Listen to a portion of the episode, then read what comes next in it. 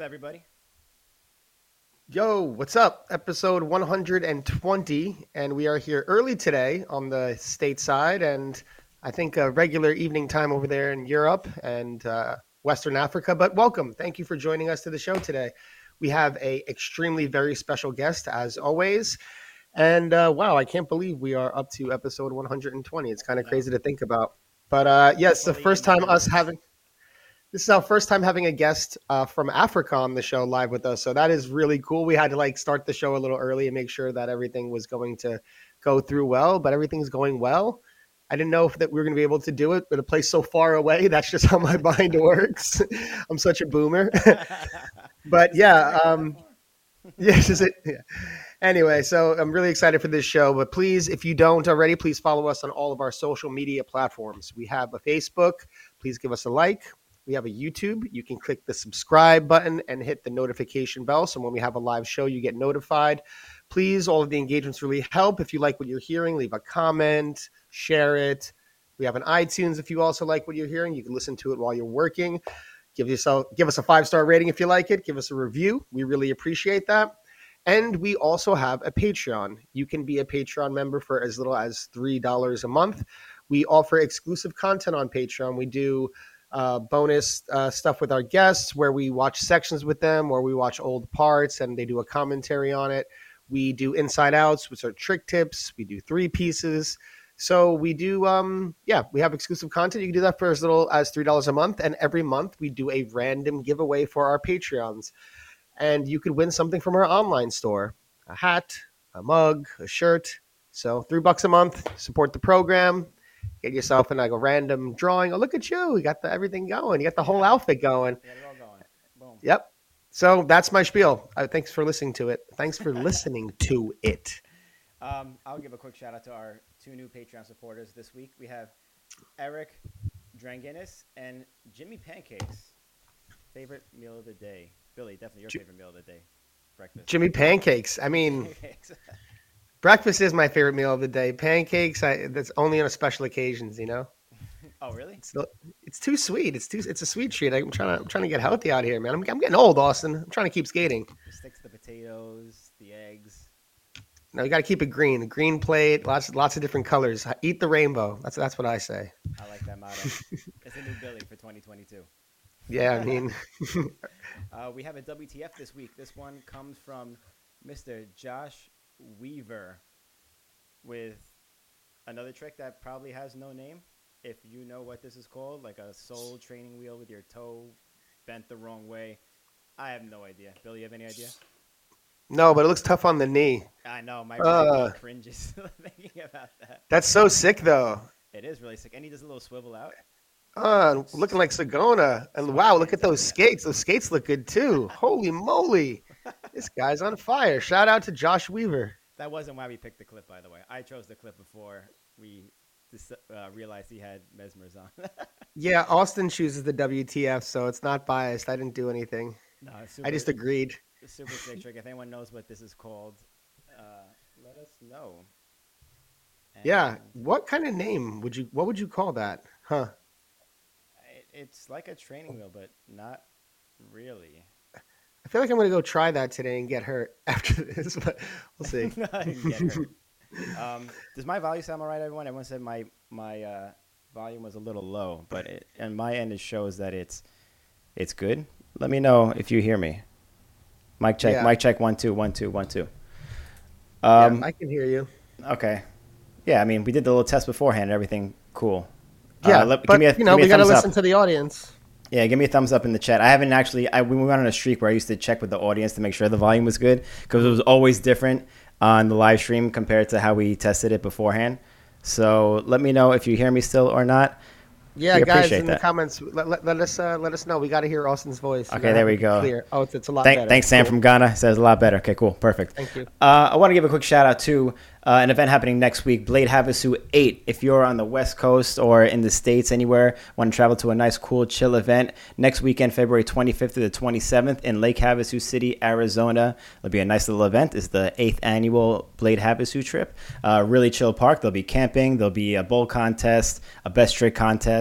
Uh, there's a lot of lot of fun stuff happening that weekend. So check it out if you're in the area. I have a link in the description of this video to check out the website and get more info on it and be a part of the Facebook group too. So you join the, the chat if you're looking for a ride or something like that. Hit somebody up.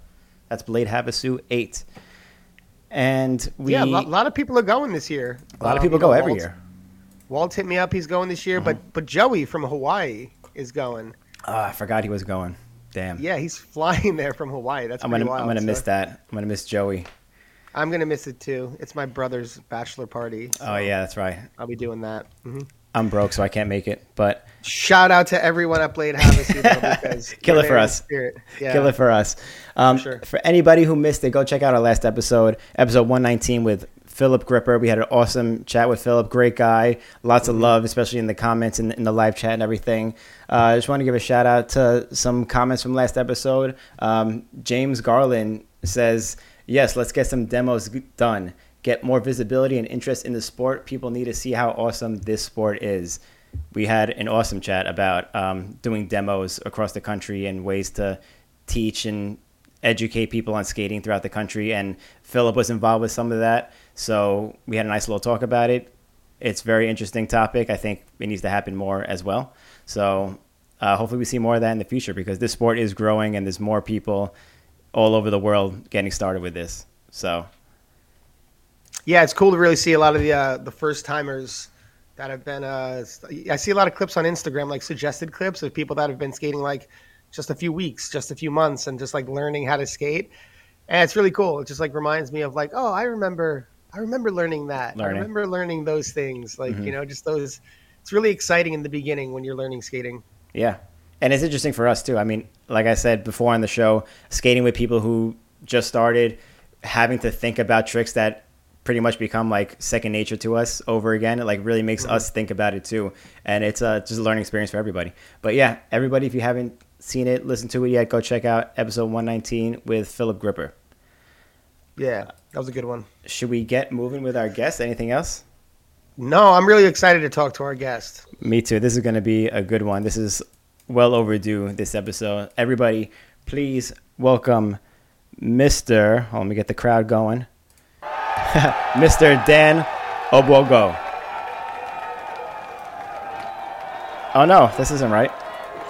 There we go. Yes. Hey. I hope hey Dan, it works. How you doing? It. Great, great.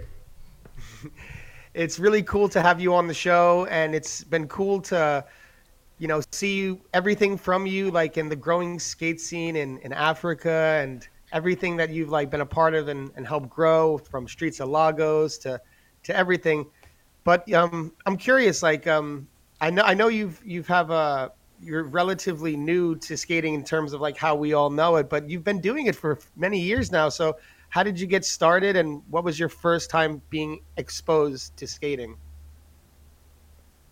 So interestingly, um, my journey was, I, I don't know how I'm going to describe it, but it was like very, very um, funny because um, I used to play basketball in uni and in university, mm-hmm. and I had issues with um, the fact that like sometimes when you work on your game and you come to play with like homies on the court, and then they're probably not at par with your gameplay, and then like you might work so hard on your dribbles and your crossovers and everything, but in terms of the communication, it's not working well because you have to depend on the other person's understanding. So it was pretty hectic for me, whereby I'm like, I work so hard on my game, and then if the team doesn't work as much as I do, then we're not actually going to like progress. So I was looking for something that, you know, I can pour, whatever I pour into, I'm going to get like instant result back. So I met this guy in my university who stays in the same hostel with me, and he was riding uh, K two freestyle skates, and I never like knew what rollerblading was, so I just approached him and said, how do you like move on this thing, how is it possible you're like going backwards and like things like that. And he was and he was like, he was French but he spoke English, and he was just telling me that like it's it's not a big deal, that like um it's just like dancing, basically. So um, I thought about it for for some while, you know, because I was like, should I do this or not, or let me just focus on basketball. And one day I just made a decision to like um, do it. But then the only issue was finance, because I didn't have money to buy a pair of rollerblades. So it was a very big decision, like, okay, do I really have to get the skates or just forget about it? So I had to make a really huge sacrifice, which was to use money from my tuition that semester to like buy a pair of rollerblades, which was totally wow. insane. Yeah. So yeah, you know, so I just made that sacrifice, which was stupid because like, you know, my parents were like expecting me to like pay for my tuition and like, you know, be studying and doing stuff. So now like here I am, I get like a large amount of money and I give this dude and I trust him, and then he takes me into into the town. And there's really no skate shop because I schooled in Benin Republic, which is um, a small country that shares the same border with Nigeria, but they are colonized by the French. So they speak French. That's where I did my university. So um, he takes me to this shack somewhere in the market in town. And there's this dude who gets like um, secondhand clothes, shoes, bags, just random stuff that comes from overseas. And he also gets rollerblades. So he speaks to him in French and tells him, does he have a big size skate that would fit me? And I was and uh, I was like, so I was like, okay, if this guy doesn't have this skate, then I'll get my money back. And I'm like going to pay for my tuition and forget about this thing. You know, so so I was having I was having my fingers crossed, like, okay, if this doesn't work, then I'll still have like, you know, I wouldn't have caused any havoc. And the guy was yeah. like, we, and I was like, we, c'est ça, there's like a big skate here. And I was like, oh, okay. And then he brings um, this huge Salomon, freestyle Salomon skates. Um, they were not aggressive, by the way. They were just freestyle skates. And I was like, whoa, like, that's really beautiful. And I try it on. He's like, I should try it on. And I was like, I've never, like, done it before. And then I put my feet in the skates and I tripped. And, like, everyone in the shop, everyone in the shop just laughed because I was, like, tall and, you know, falling, having a thunderous slam, and everyone was like laughing and stuff like that. Yeah. And it was a little bit embarrassing, but you know, my the French guy who brought me was like, I'm brave. You know, like the fact that like I can even put my feet in it and stand means I can actually get good at it. So I took his word for it. We bought it and I went back to the hostel, and I now tell him, okay, so I bought the skates now. What's, what does this entail? How do we do our training? He was like, don't bother me again. I, I don't have any business with you. And I was like, so confused, like, yo, I'm getting skates because I saw you skating. I need you to give me tips. It's like, he's not giving me no tips. And I was like, it's very stupid. Like, I see you doing something I like, and I'm asking you to put me through, and you're like, no, you don't want anything involved in it. And I felt like, did I just like make a very foolish decision to like invest in something that like I, I don't even have any idea, you know, what's gonna happen or something like that. So I, I was really sad, and I was like, oh, should I go return the skates back or what? So I just like, you know, calmed down and like put my feet in it and like just started trying and trying and trying in the hostel. And my colleagues and my mates were just laughing. They're like, yo, this is just so dumb. It's, it's for kids. It's for children. Like, you're not playing basketball anymore. Like, it doesn't make any sense. Like, this is just dumb. And I was like falling everywhere, like hitting walls and things like that, which was like so hilarious, you know. But then, yeah. but then, like, there was just something about rollerblading. It's like, It's it's a humbling experience. The fact that like when you put your feet in the skates for the first time, it humbles you. It just tells you that like, you know, you just like you just have to bring yourself to this very humble feeling. Like, you know, just block all the negative energy around you and just like focus on what you're doing. And that was the first lesson I learned from rollerblading. You know, and I just kept at it and. Kept at it, kept at it, kept doing it nonstop. And, you know, before you knew it, I was even skipping classes to like practice rollerblading, and it was so insane. So I was like, okay, um, I haven't paid for my tuition. I, they can't let me take some courses. So I'm like, okay, fine. Maybe I'll just make my major on rollerblading. So, so wow. I was just like, I was just like, I just focused on rollerblading. So I was rollerblading like every day, like every day, every day, every day, nonstop.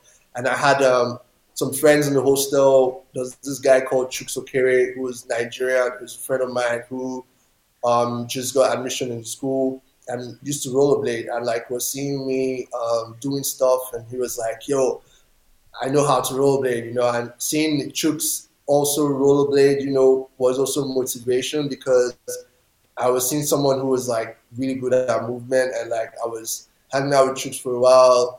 And then I found out that there were also a couple of other guys in school who also knew how to rollerblade, but like they didn't rollerblade, rollerblade. They were like, they knew it, and they were kind of like, okay, we don't have skates, so, you know, we couldn't do it. So it's like me rollerblading sparked up interest. Like other people want to get into it, because now it's looking like this new cool thing in campus. So a lot of people are like, oh, I really want to join you and start skating too, you know? And that was just it. Like I sparked like a small little community in the university, and like we all started skating together and started doing stuff. And that was how it started. Wow. What a story. That is such a really incredible, captivating story. Like everything from how you had to get the skates, and And then your mentor was like, kind of like, after he took you there, he kind of like let you go, and you had to figure it out on your own. And yeah, to use your school tuition for that is, is so, it's, that's just so, wow, what a wild story. Yeah. Straight um, up. There's so many questions I have, but one of them is, so after he, um, the guy said, oh, I don't want to teach you, leave me alone. Um, how did you start first, like discovering what was happening on skates? Was it like through Instagram? And how did you start kind of connecting everything together with like the difference between aggressive or like freestyle, or the different kinds of, you know what I mean? Like, how did you discover g- getting into that? So um, it was a really long time before I even knew that like there was a larger world of like rollerblading out there. You know, I didn't even know it was something big. I was just doing it. I wasn't even filming or doing anything. I was just like skating. Like that was what I was enjoying. Not, I didn't know anything about the history or who it, like nothing, you know? So I, so I was cool. skating for like, yeah, I was skating for like um, a semester, like that whole semester, because I, I didn't go for classes. So I was like, I was in school, but I wasn't going for classes. I was just like rollerblading. So I was doing that for a very long time, and my progression was like enormous. So um, some dudes were looking at me, and then there was this guy in my in my hostel called Gideon, and he like just told me, yo, Dan, like, I want to tell you something. And I was like, what? And he was like, why not like start filming your skating and things like that? I was like, no, no, no, no. I don't really need to film stuff like that. He was like, have I heard of Instagram? And like, I should Google it on YouTube and things like that. I was like hesitant. I was like, I really don't, because I was on Instagram. I was on social media. So I was like, you know, worried about those type of things, because like, it's really scary what you hear about like the internet and things like that. So I was skeptical about like checking them out, but he, Gideon kind of like told me I should just type what I'm doing there. I just typed skates because I didn't know it was called rollerblading. So yeah. uh, roller skating turns up, skateboarding turns up, then you see rollerblading turn up somehow, but like it's called like inline skating or freestyle something. So I and I started like researching on YouTube, and then I come across um, Greg Mizorian's freestyle videos for rollerblade, Greg Mizorian, and I also come across Nick Lomax, um, Auburn freestyle skating for Power Slide. So those videos were like, you know, what the first videos I, I got to see, because I was doing freestyle skating. I was on Salomon skates, so I was seeing them skate freestyle skating, you know, and watching those videos, watching those videos.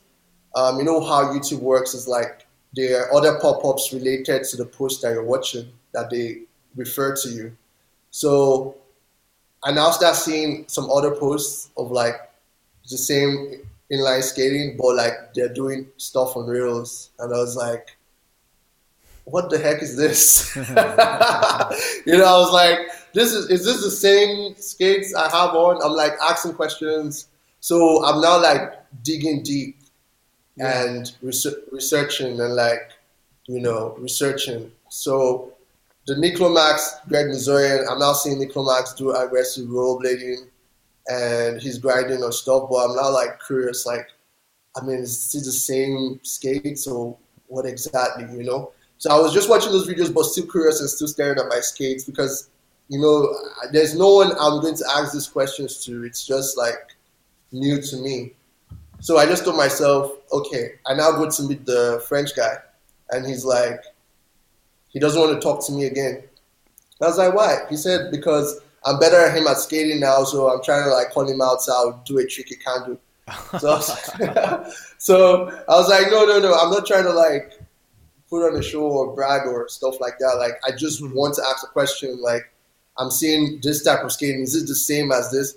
It's like, no, like that one is um, dangerous. Or it's like witchcraft or like some really hilarious stuff is telling me. So I was like, okay, let me go to the shop I bought the rollerblades from, the Salomon skates from, and ask the guy if he has ever seen anything like that, that's like an aggressive rollerblade, like anyone grind on a rail or on a ledge or whether they are skates meant for that. So I take a, you know, a bus down to the market. I meet this guy who's who I bought the skates from and I show him the video. And the first thing he said is, do I want to die? I was like, I was like, I was like, why, why would you ask me that question? He was like, can't, can't you see these people are crazy? They're like jumping off buildings and like jumping on rails. Why would I want to start doing that type of stuff? I should just focus on what I'm doing now and remove my mind from that. And I'm like, but this is interesting. Like, I mean, it's it's real. He was like, no, no, no. Like those skates, he was like, those skates don't run fast. Their tires are small. I was like, yeah, but it's cool what they're doing.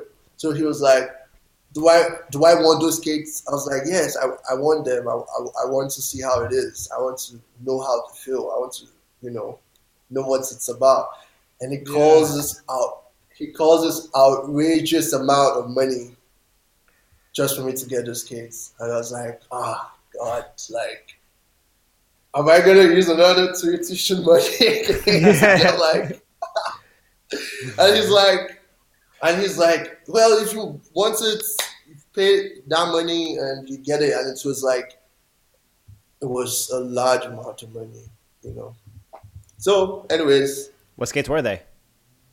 Um, Anarchy. Anarchy. One of those old retro blades was called Anarchy. Whoa. Did we lose him? We lost Dan. I think we lost him. We lost Dan. Anarchy. I never heard of that. First of all. No, we got to get him back in, but I'm already yeah. so so captivated by his story. It's I know. insane. Um, he was saying that he went to another country to get skates. That's what he was saying, right? He said he was on, on the borderline and he had to go like to this other town. Did he say it's another country? Let me see. I'm He's trying back. to keep up. There we go. You back? Okay. But, so, so yeah. Can you hear the me? Anarchy skates. Yes, we could hear you. Go ahead. Uh, the Anarchy skates, okay. yeah. Yeah, yeah, yeah. So, so it, there were Anarchy skates, like, really weird, and I don't know, they, they felt really different from the Salomon I was riding, because the Salomon I was riding was, like, soft boots, really comfortable, but this one is, like, hard boots, and you can't really turn easily like you would with the Salomon, and it felt, like, really different, you know? So, um, yeah, I had to, like, make another sacrifice and, like, you know, take some money out of my um, accommodation and, like, buy it, you know.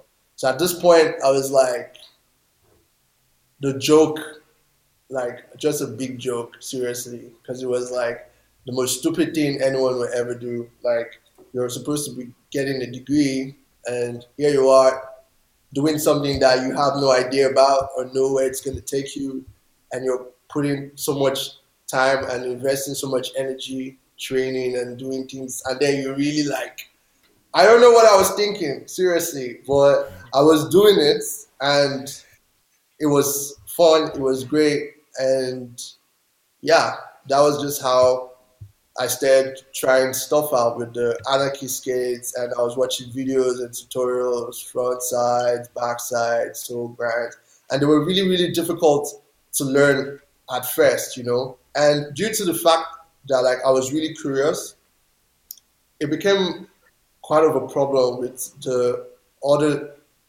skaters I was teaching in university, because, you know, for them, they basically just wanted to have fun on skates, you know. And for me, I was like a mad scientist who's like trying to like figure out stuff. Yeah, so, go all the way, huh? So, yeah, so it was, it wasn't, it wasn't really turning good on them, because then I'm like throwing myself over obstacles, getting injured, getting bruises, and then they're like, "This guy must be really crazy. Like, there's something wrong with him upstairs," you know. So a lot of them like stopped hanging out with me and stopped skating with me. I thought that like I was like mentally unstable because I wasn't like going to classes. I was like, I was even like, I was even like having a place to sleep. It was like so funny. And meanwhile, my parents were thinking, "Oh, my son is in school. He's like studying hard. He's like doing great. He's like amazing. He's the best son ever." And I'm like right there being a mad scientist, like trying to do stuff, you know. And it was so hilarious because now I'm alone by myself figuring stuff out. And when I call homies to skate, it becomes a problem. And they're like, "I should not bother them. Like, it doesn't make any sense. It's stupid." So I basically just started researching and skating by myself all that time. And then I started, um, you know, Gideon, you know, I just gave what Gideon said a shot and turned on an Instagram and started um, posting on Instagram and Facebook. So that was how my journey started. So now I'm like, oh, um, I have to make sure I learn this trick today and post this trick and then tag whoever. But then I didn't really know much about hashtags anyways, but I was just like posting. So um, one of the people that I know that like followed me from my social media documentation journey when I started in like, I think when I actually started posting on social media, it was like twenty seventeen, twenty sixteen, thereabout. And um, yeah, um, Philip Moore was like the dude who actually like followed me when I started, you know, because I was, then he was riding Shadows and I was always chatting with him all the time, you know, shout out to Philip Moore. So I was like chatting with him on Facebook, and then he was seeing me um, grind on the Anarchies and also tried to grind on the freestyle skates too. And he was telling me, "Oh, um, jump both feet up to lock, put your body this way." You know, Philip Moore was like, "I should put my body that way. I should put my body this way." And oh, cool. Yeah, yeah, yeah. So then I I made a video part, like a small video part. I I, I think it's probably lost somewhere. It used to be on YouTube though. But I made like a small edit, and it was such a big deal for me then because the, I did a five forty down a, like a, I think a seven, eight stair set, and that was like one of my biggest dreams ever, like spin five forty off a big stair set. So I, I had like one of my friend Solomon who was just like filming me with his phone. So I was just like doing the little tricks I could do, the, the freestyle Markio, and then just jumping because I, I like jumps. So I was just doing a lot of freestyle jumps, and that was it. I just made like a small edit. I put my name there, and then I sent it to Philip. And Philip was like, "Yo, this is insane," you know, like the edit and everything. So he, you know, reposts and shares, and I think friends of his now started like checking me out, and that's how I started getting to know um, other rollerbladers, you know. So it's just like Philip Moore was basically the guy that like really came through with the exposure for me, to like get myself out there in the community. So that's how it started. And yeah, that's it. Yeah. That's incredible. It's so sick with such tech- an, yeah. yeah, with technology now that you were able to get mentored by somebody in California when you were in Nigeria, but the person who actually got you on skates wouldn't even help you. Like, you know, like that's that that's crazy that you could do that now. And it's interesting to see how hear how like ostracized you were when you started skating, and it seems like you are now. Is it still the same way? Do people like after many years of rollerblading now, do your friends and family still like give you shit pretty much for rollerblading? Or they look at it differently now?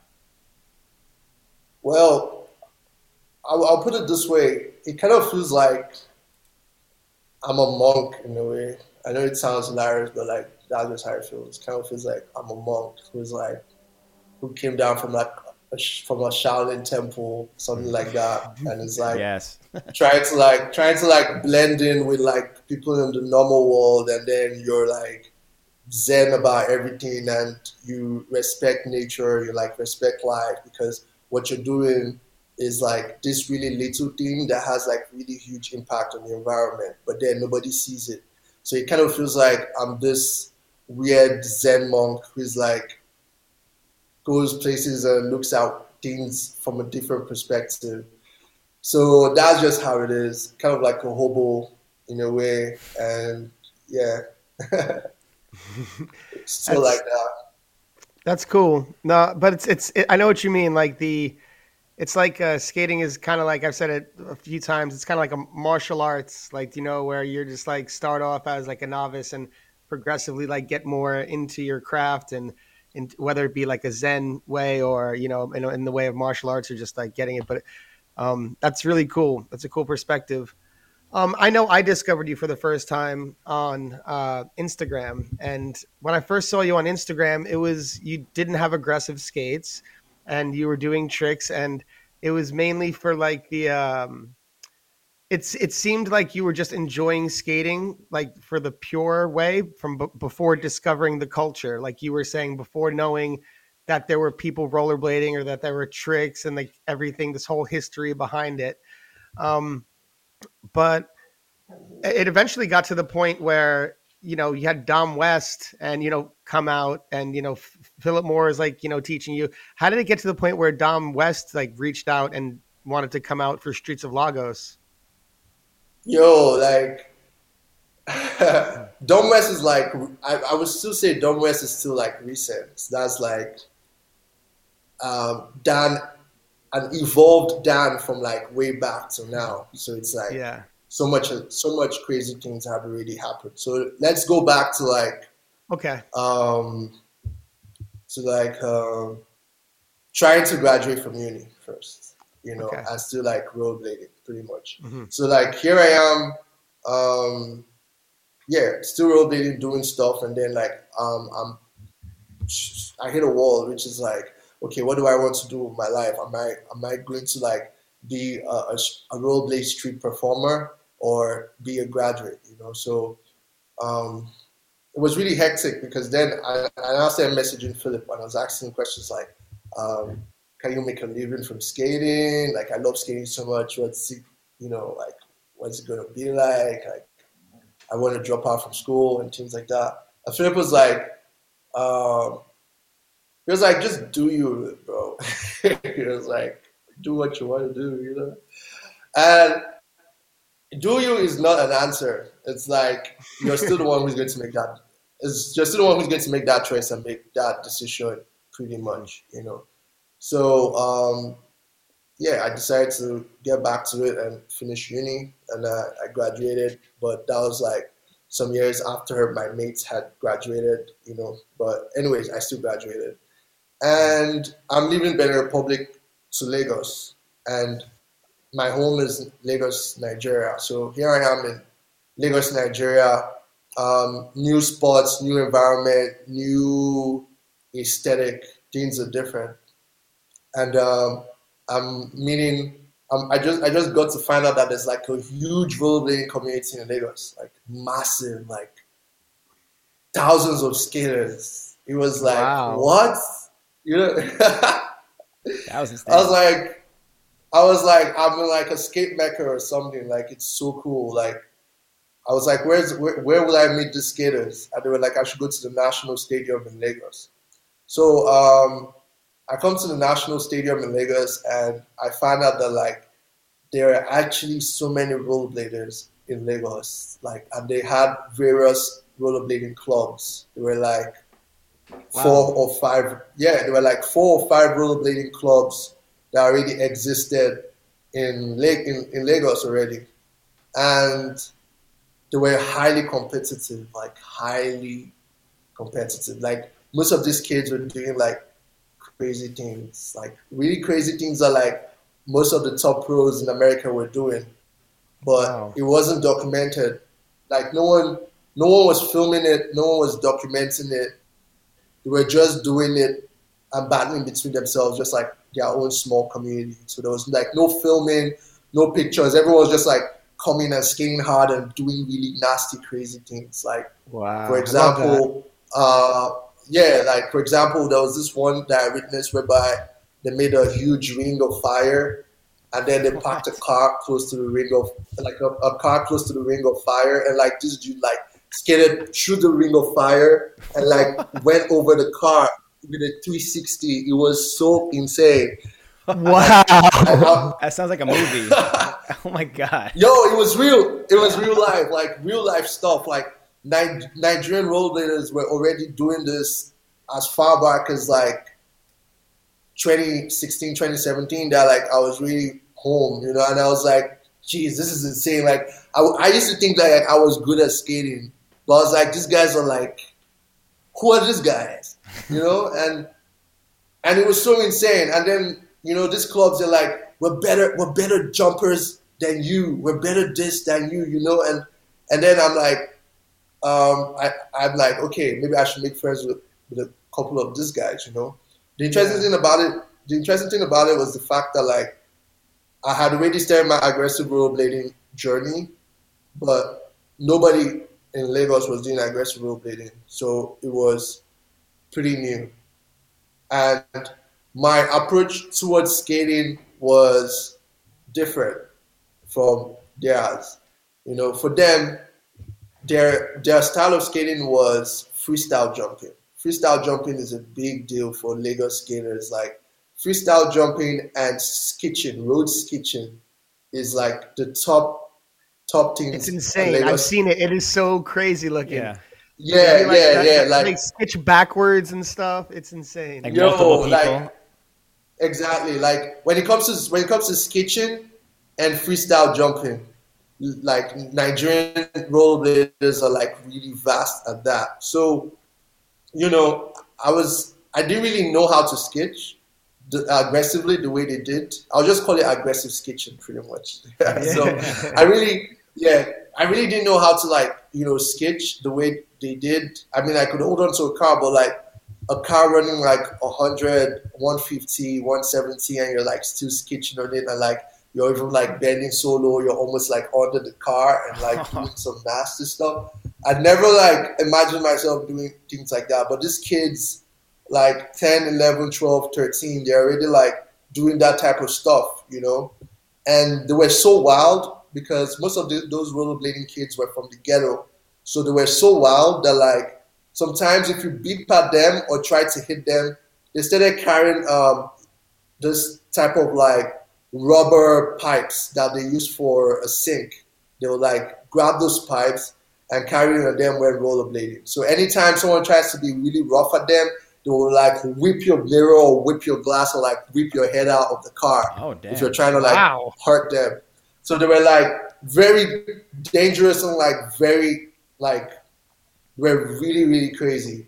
So, um, I mean, th- some of them come from the hardest and toughest place, so they're like really, you know, loud and really rough. So, me trying to blend in with them and trying to like um, get in that community of theirs was really hard because one, I was more subtle. I wasn't rough, and yeah, uh, you know, so. They saw me to be like the weak one, and they told me, "Guy, if, if I don't step up, like I'm gonna die skating in Lagos." And I, I... oh no, we lost him again. We lost him again. Did we lose? Uh... No, you're here somewhere. Okay. It, it just re- resets it, I guess, when that happens. But damn, I was gonna ask about the sketching too, because I need, every I time need to I, keep hearing this story. We need him back. I know, because every time I'm I like think so about captivated. Every time I think about sketching, I think about like, New York City. I think most people probably think about New York City because you don't really sketch many other places, but they sketch like crazy out there. Hold on, we got yeah. Dan back in here. There we go. It's all good. All You're right. back. We got it. You got it. You're back. Let's go. Let's pick it up from there. So you were saying they okay. were like they were, they were okay. okay. Yeah. Yeah, yeah. So they told me they told me that like if you know I don't step up and stop being soft or you know being all nice, like I'm gonna die rollerblading in Lagos. Like they just they just told me that and like walked out of me like like. Get out, dude. You know, like you're, you're soft. So, uh, you know, I was I was really worried and scared. I was like, wow, like, like this is really intense because in Lagos we don't have good roads, which is one of our biggest challenges. So our roads are rough. Drivers are really reckless. So even pedestrians get killed by cars. So talk less of rollerblading. We don't even have sidewalks. So it's It's like a death race, pretty much, if you're rollerblading in Lagos. So yeah, I now like make friends with a couple of these kids, and um, I remember one of them was um, Tosin Ijimakinwa, who became a really close friend of mine, and you know we still talk, but we're not as close as that, but we still talk. I know. Oh, lost him again. We lost him again, right in like the juicy parts of these stories, like it's. So- It's because he's so far. That's why. Is this what we're going to blame it on? It's it's a lot of miles, the man. Fi- the fiber know? optics need to step it up. This technology it's a lot these of, days. It's a lot of it's a lot of work. Yo, uh, this is crazy. Especially like uh, like him saying like you know w- when we were like young skating in New York and skitching, like we would be a little rough and like you know a little. I thought a so little too. Wild. But you saying they're like if people they're like hit the people in the car. And yeah, stuff they have like a weapons pretty much. And, yeah, wow. I mean. It just sounds, and yeah, the fact that like you could die too is just so wild. I'm sorry, you you were saying? You know, I really don't know why the Saba is really bad, but I'm sorry, this is um, Nigeria. Crazy shit happened here, so it's all good. Just keep it's all good. Just keep it going because this is so uh, yeah, interesting as fuck. So yeah, so yeah, um, yeah. I, I make friends with Tosin, and Tosin is like really wild. He's one of those guys who like you know is like ready to fight and like break someone's head if you try to say stuff. So he was a really tough kid. He like he's one of those daredevils when it comes to sketching, and he just became like my coach and was like teaching me how to like sketch on cars. You know, sometimes um, someone is like, "Don't sketch on my car, don't hold my car," and they would like hold the car and want the person to do his worst, and they're like, "Do your worst, do your worst," like taunt the person.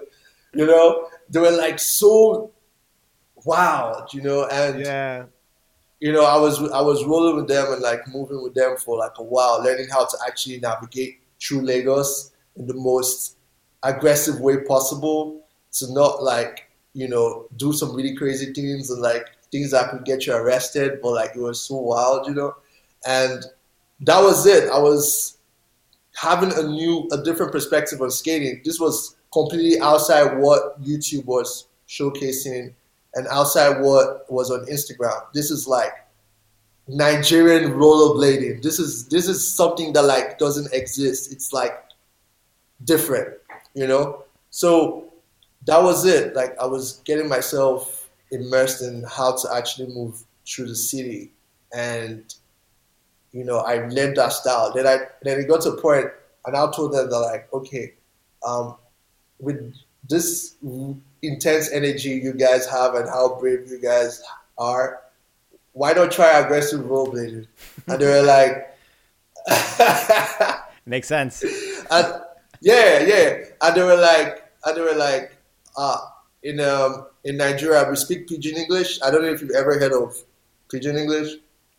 So in Nigeria, when uh, someone is telling you stuff and like, you're really not interested, you say something like, "Oh God, no stress me, Joe, no worry me." So like, so like, that was what they're always like. They're like, "Oh God, no stress me," uh, you know, things like slangs and things yeah, like that. P- p- yeah, Pidgin English is like in Jamaica, right? They use Pidgin English in Jamaica. Yeah, but no? but but theirs is different from ours. Ours is like different. The Jamaican one is patois. It's like also different. Patois. So ours is oh, yeah. yeah, ours is different. So yeah. you know that was that was it. And luckily enough, I was able to convince Tosin to like start doing um, aggressive rollerblading. So me and him were like, um, with the knowledge we have of the streets, we started playing around with stuff. So it was just me and Tosin for a while. And oh jeez. Damn. Gotta bear with them. You gotta, gotta bear with them. I know, we gotta bear with the Nigerian internet. This is real deal aggressive rollerblading though. Like we thought we did like aggressive rollerblading. This this is like in its true form. Like it's um it's super aggressive. It's like how we us New Yorkers we used to think like ca- Californian uh, aggressive skaters had it so easy. It's like nice weather, like perfect spots, like you drive yeah, from yeah. spot to spot and we're like, nah, New York, it's rugged. We like skate everywhere, like no spot's yeah. perfect. And then it's like Nigerian skating, which yeah. is like that on an absolutely another level. Uh, we have Dan here, I think.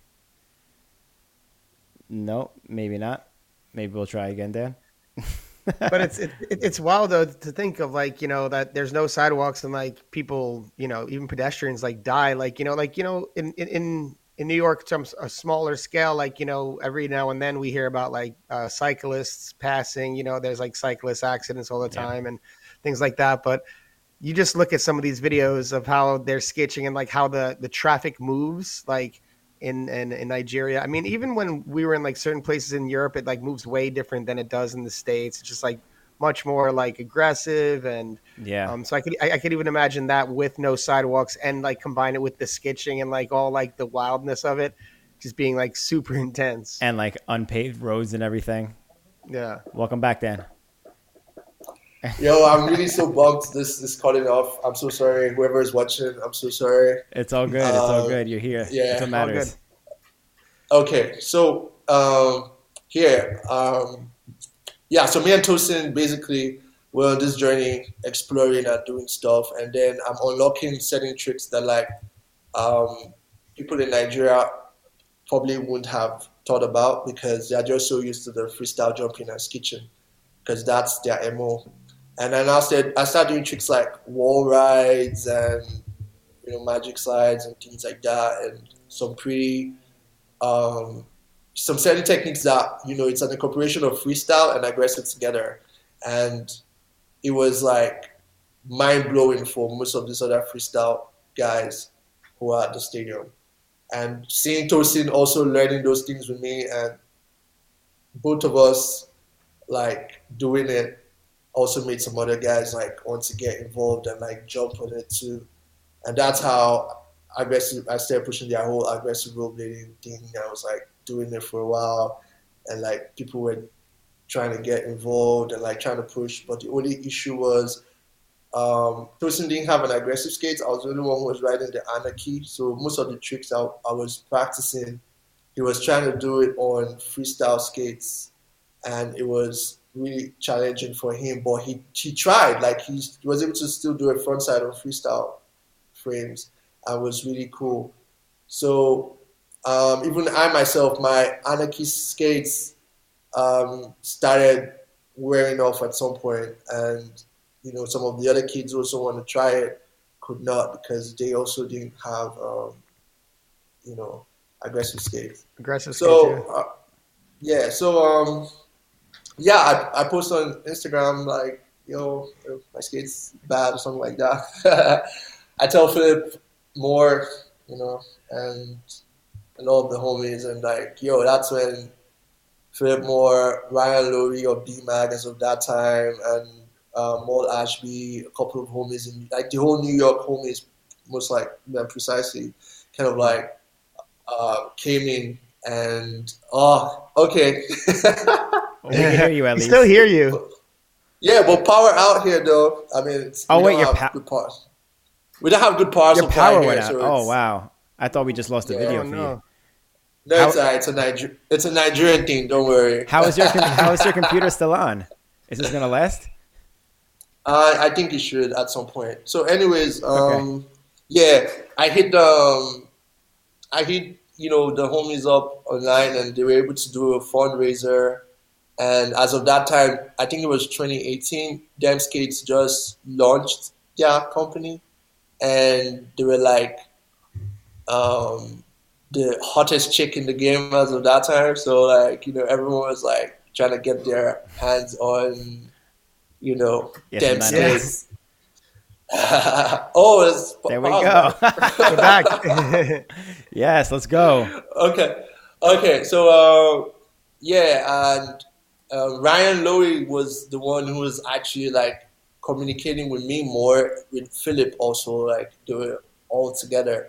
And Ryan asked me, I was like, Dan, what skates would you want? You know, and I was like, Um, I really don't know, but the Them Skates look really cool. I like the Them Skates. And he was like, don't worry, we'll get it, you know?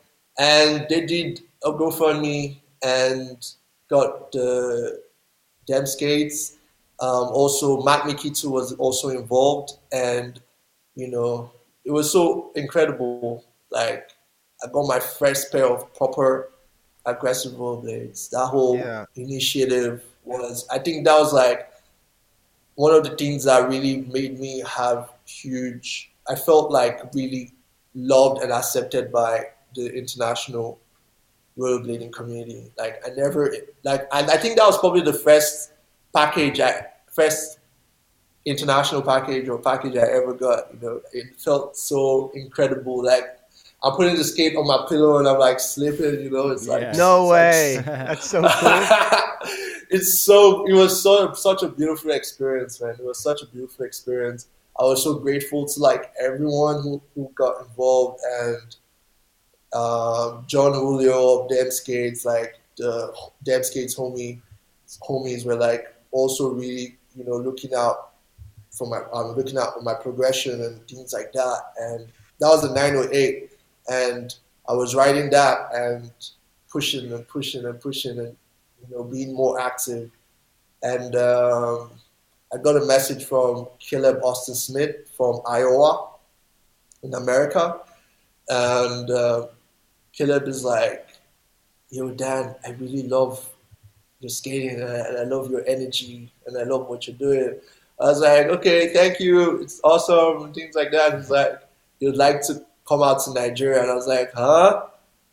Huh? Like, wow. Like, yeah, I was like, really? Are you joking?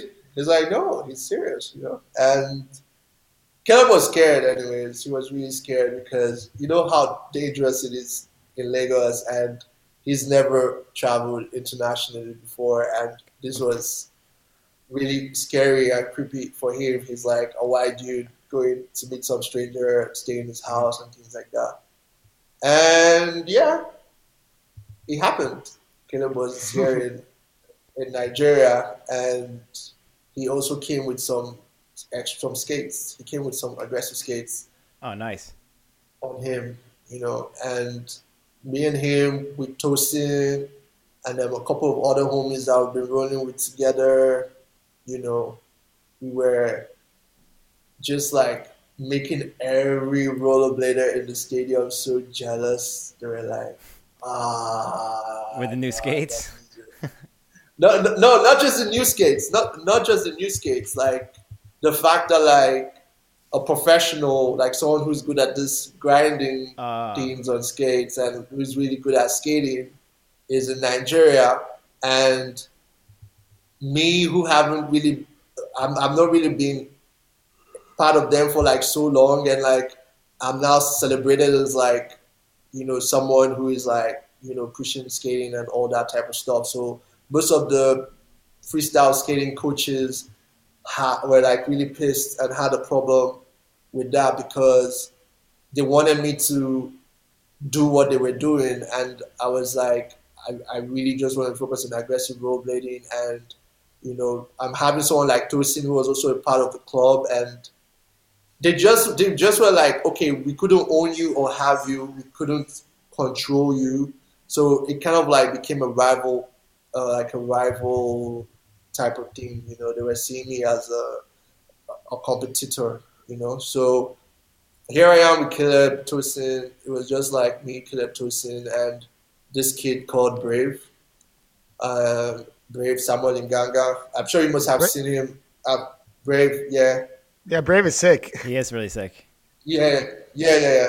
So um, Brave, how it happened was like I used to go with Tosin, and Brave used to be a part of one of those freestyle rollerblading clubs, and he was super talented. Like he started rollerblading at um, when he was like five, six, thereabout.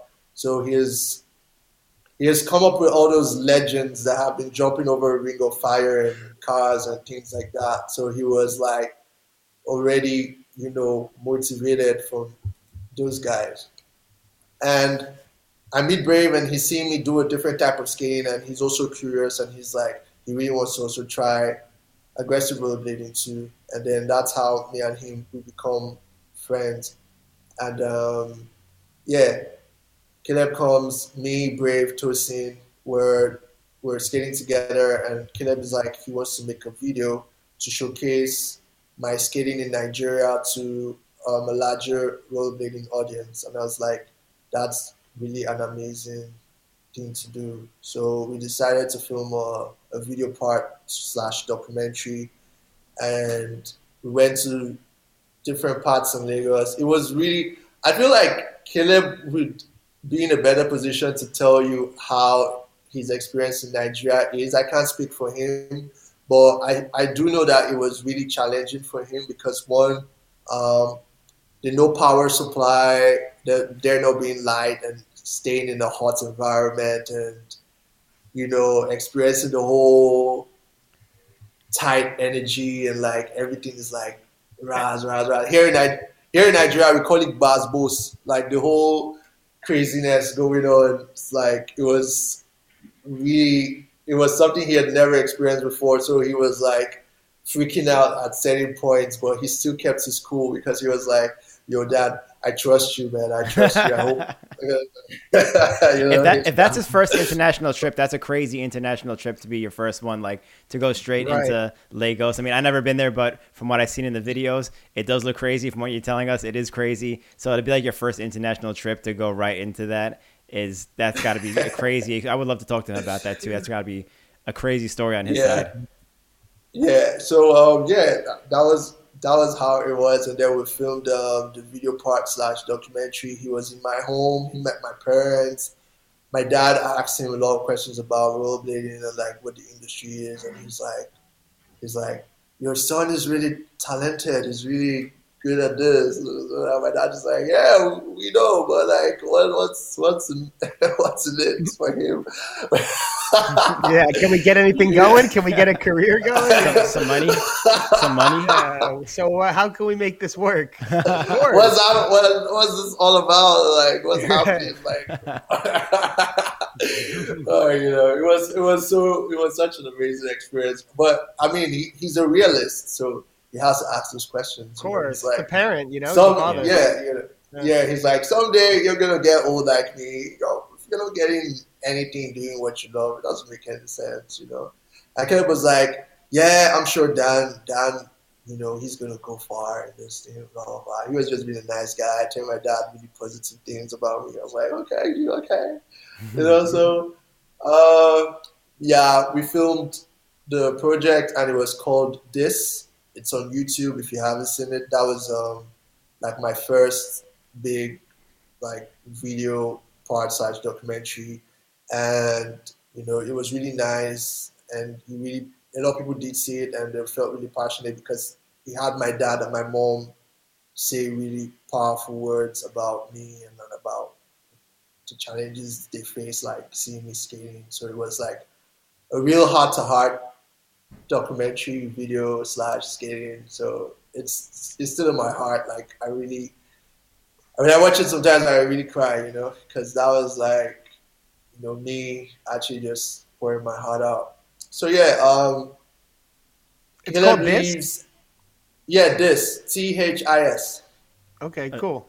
Check that out. Yeah, yeah. So um, yeah, Caleb leaves, and oh no no. Before Caleb leaves, like some few days before Caleb leaves, Ricardo Lino hits Caleb on uh, social media and is like, um, a friend of his, Frank Joburg from South Africa, is in Nigeria. Frank is a he's a rollerblader from South Africa, and he's also a filmmaker, like cinematographer. And he was in Nigeria shooting an ad for um, for a network company. So Ricardo Lino hooked Frank up with me and Caleb, and I, that was, I met Frank also, which was really a, a very beautiful experience, you know, because he too, he has also been pushing the South African rollerblading scene and things like that. So it was nice to talk with someone from another part of Africa and sharing his experience, you know.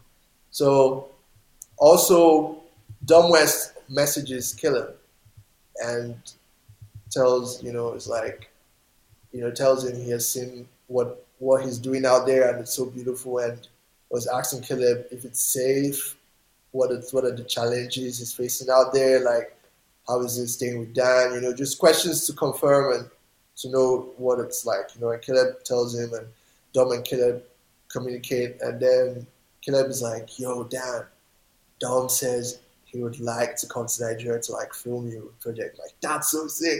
I was like, ah, oh, what? Like, really? Like, another person who wants to come again? Like, yo, that's no, like no, totally, that's like totally cool, you know? Like, yeah. I told my parents, I told my parents, they're like, huh, we, we have to make the rooms bigger, or like, you know, like, like places, lots of people are, are coming. Like, we need to have a big place for people to come now, you know, big, big deals and things like that. So, you know, it happened. Um, I chatted with Dom and he told me about like his plans. He wants to come and have a proper documentation of the Lagos scene and like showcase what it's like. And he was telling me he'd like to come with Leon Humphreys. Leon was the person Dom had in mind to come with, you know. And I don't know what, what I said though, but I was saying something about it's better to come with a black person, like someone who's like black, you know, mm-hmm. so that we won't have two foreign guys moving with me. And then some people will see it as a way to maybe mug us or like come up with us with a gun thinking you guys have money. Right. So like someone who kind of like has a representation of an African and looks like an African, that would blend in, and it would make more sense to have like two Africans and one white guy so that we can protect the white guy pretty much. You understand? Yeah. Because it was just me and Caleb, so it was one black guy and one white guy. So it's like yeah. balanced, you know. So mm-hmm. um, I think Leon Humphreys was like, he wasn't going to have the time to make it. And then there were also talks of getting um, Beefree in it.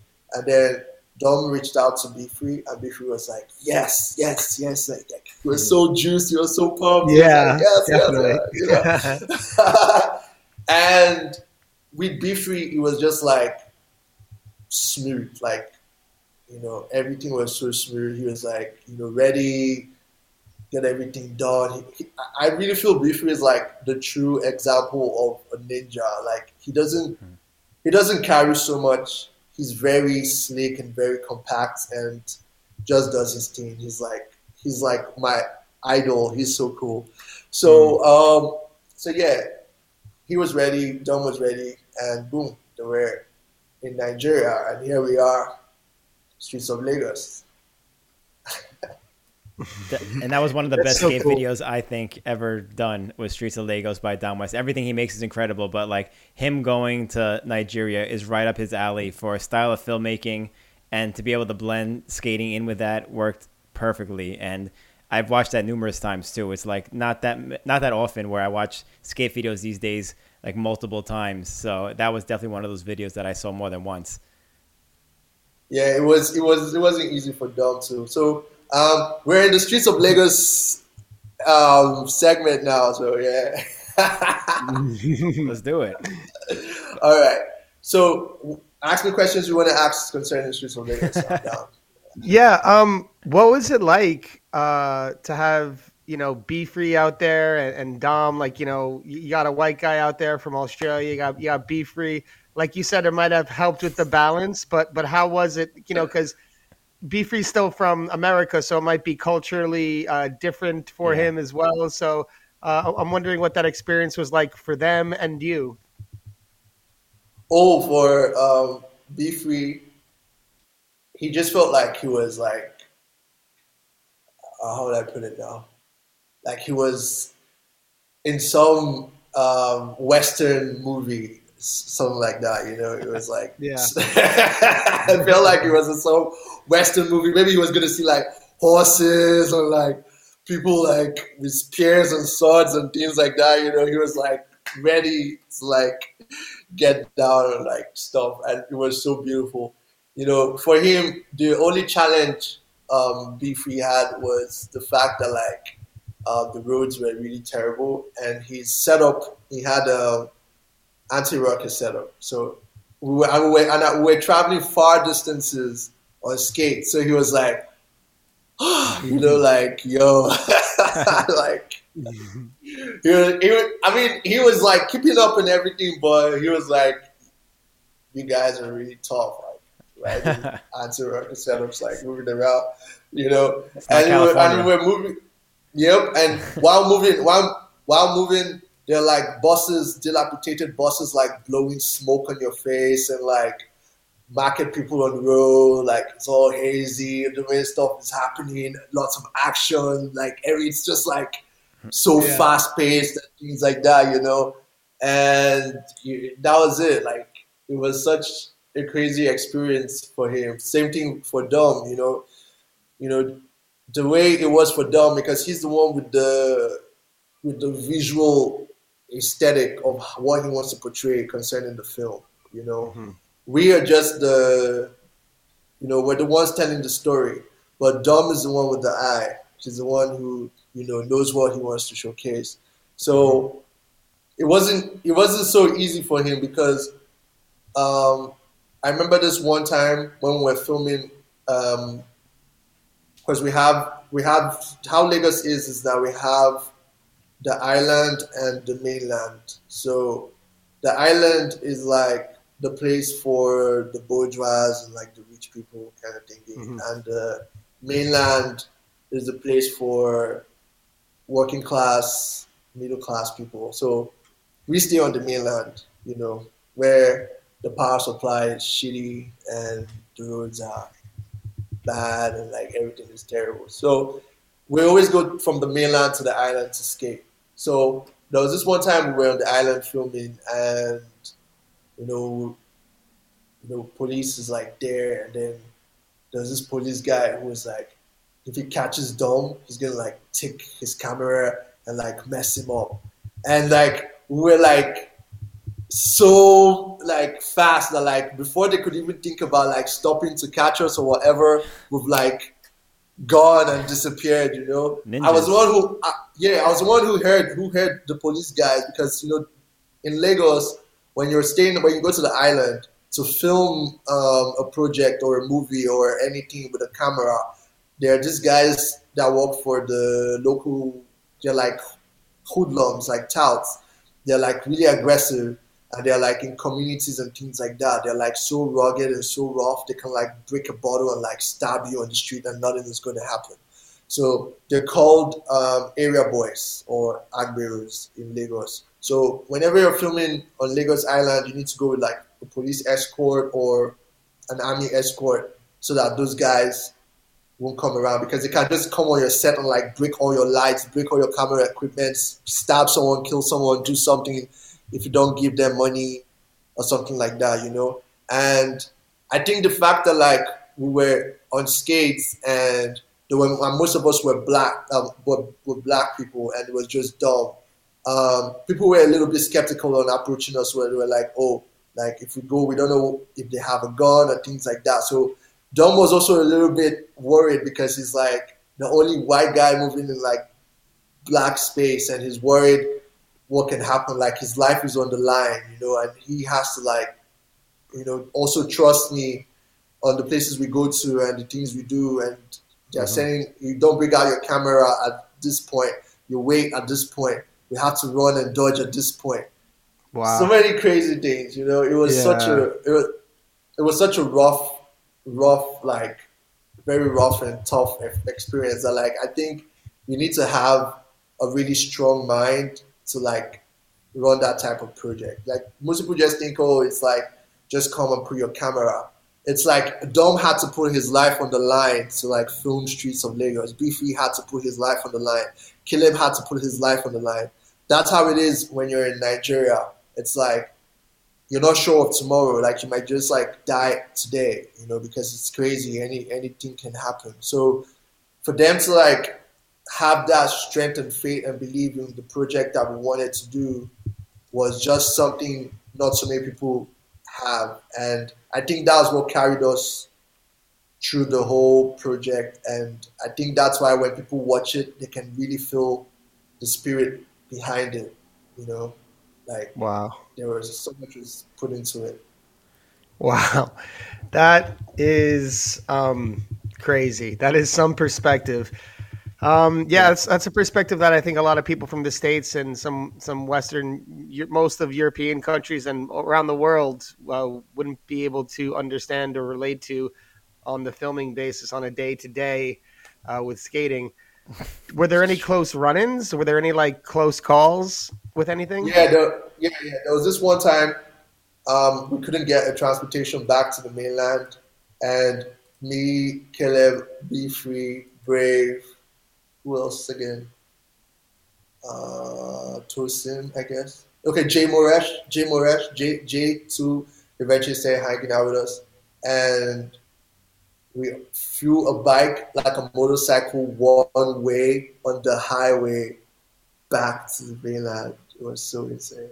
Like, cars are coming fast paced this way, and the motorbike is like going that way because we couldn't get a bus back. And riding motorbikes was, um, um, local motorbikes was illegal. So they had to like go one way so the police wouldn't be able to like stop them or catch them. And they were driving really fast. Like after um, we, we stopped, the motorbike stopped us at, at the mainland. Like Dom was like, yo guys, are we alive? Did we make it? Like, are we good? Wait, motorbikes are illegal? What? Yeah, like it depends on the motorbikes, like commercial motorbikes, commercial, like the ones whereby you carry someone on your motorbike and take him to a certain place and pay him a fee.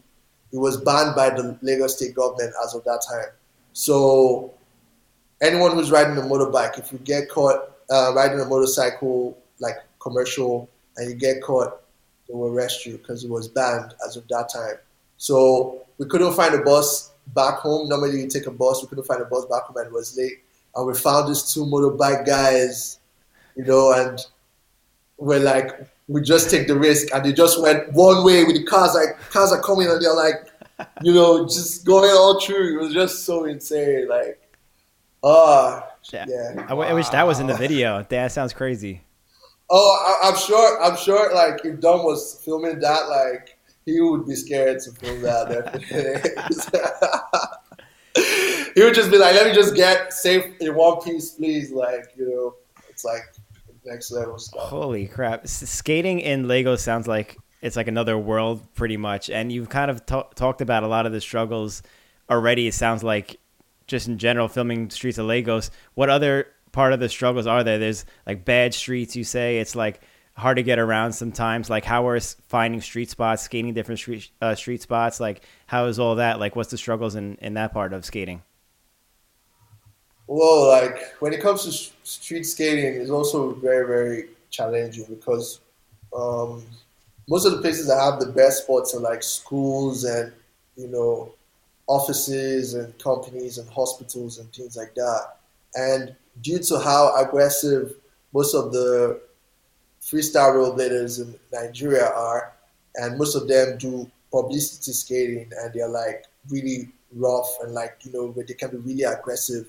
It kind of like has created a certain image of rollerbladers in Nigeria. So like people, people don't like us. They don't like rollerbladers because of the people who have been doing it since the inception. Those guys I told you about that like jump through the ring of fire and like do those crazy things and sketch wildly.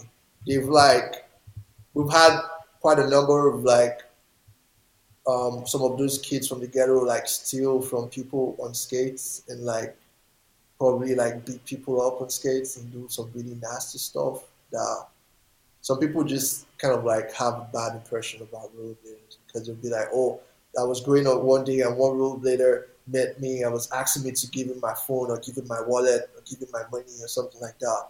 So when they see you on rollerblades, they automatically just believe that, oh, you're going to rob them or you're going to do something crazy to them or steal whatever, you know, because of the because of the way those rollerbladers from the ghetto have been doing over time. So it's it really put a bad image on rollerblading out here. So whenever you go to some place, even if you speak nicely or, or talk nicely, they just label you ah, bad. Bad, you know, we don't want, and they like bring out bring out a gun and like point at you and tell you like they'll shoot you. Wow. And things like that. You know, sometimes it can like grab you and like put you in handcuffs and label you a criminal, and like that's the end. Like so for me, basically I just I'm always very careful choosing where I go to skate, and I I'm always like, you know, like I don't know how to put it, like be very, very quick, just do it and run, basically, especially in some really high security areas where, you know, there's some stuff happening. So it's more like every day I go out to skate, I'm like, yo, I could get shot or I could get arrested or something can happen. So, so be it, whatever, just do it. Wow. That's uh, that's something that I think, uh, yeah, like, again, a lot of people from the States don't even consider when going out skating. And that's that's such a – it's just intense that that's just such, such a, a part of it, and uh, so foreign and crazy. But um, I wanted to ask you about uh, the community of skaters around. So from when you started, it, it seems like you've influenced some people to – do more aggressive, and it seems like you're also connecting with skaters in other African countries and starting to like uh there was like I think a friend from Ghana uh, that you were interacting with. And have you been able to like successfully like get people to be a part of skating, like skating, like what's it like since you've started to where it is now? uh, I don't I wouldn't want to brag though, uh, I don't like bragging, but yeah, whoever I have blessed with rollerblading, yes. Yeah, whatever. So yeah, there are quite a number of people that like I have crossed paths with, and you know, not just rollerblading, but like change their perspective about life too. You know, for them, they had like the wrong motive or the wrong ideology of what it should be, you know, things like that. So yeah, the homies in Ghana, guys like Darling Sam, Asari, you know, the uh, the Welts guys, uh, We Love to Skate Ghana. They've, their guys I've met and they've been like really passionate about rollerblading, and they're still keeping the scene alive there in Ghana, you know, and it's so beautiful to see them, you know, keep doing that and, you know, keep progressing. Um, here in Nigeria,